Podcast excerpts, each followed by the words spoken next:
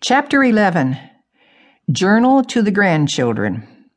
According to Webster, the term the Fourth Estate refers to the people and organizations who report the news, in other words, the press.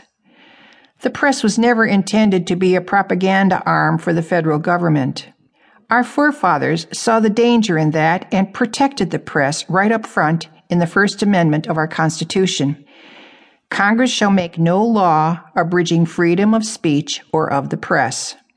Since the press has been circumvented by the parties of governance, we have lost our free press.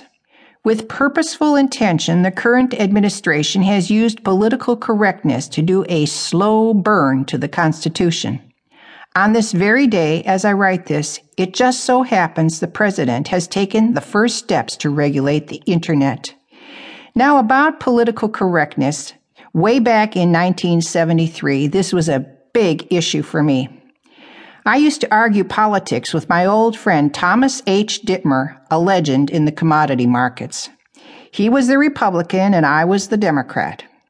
These discussions would always end with a frustrated Dittmer shouting, You're nothing but an effing liberal.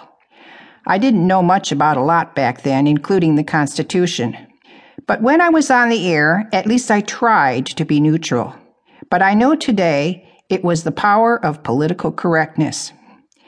As I sat down to write this book, I was reminded how much I wanted to put myself into the discussion we were having on Point Counterpoint on WLS radio one evening. I was hosting a talk show in Chicago back in 1973. The topic was the Equal Rights Amendment, ERA, which I clearly favored. Four women from the National Organization of Women, NOW, a big proponent of the amendment, sat in the studio on one side of the round table. Phyllis Schlafly, a conservative homemaker from downstate Illinois who had run for Congress, was on the other. I sat in the middle, but moved my chair closer to the women's libbers. As the discussion developed, my reaction startled me. I tried to ignore it, but it got stronger. I now found myself pushing my chair in the opposite direction, closer to the modest attorney in the business suit, the woman who had worked her way through college on the night shift at the St. Louis Ordnance Plant, testing 30 and 50 caliber ammunition by firing rifles and machine guns for the war effort. She was making a lot of sense.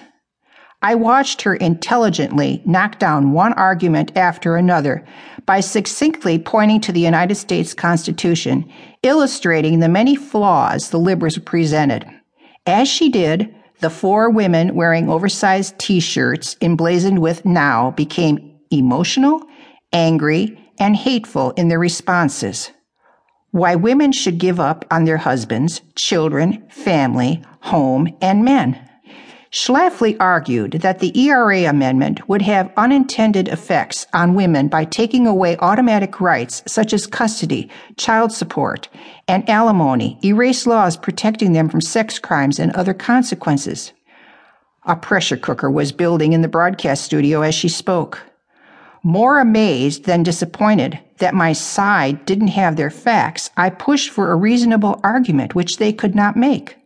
During the break, I went into the control room to talk to the producer, Kurt Peterson.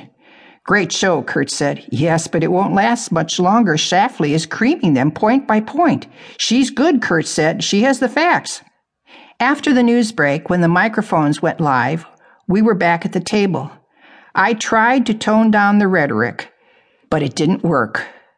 The women's libbers had had enough. They were furious.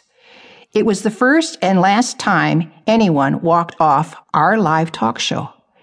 For the next couple of hours, Phyllis Schlafly educated me and our listeners about the import of something I took for granted but knew little about the United States Constitution.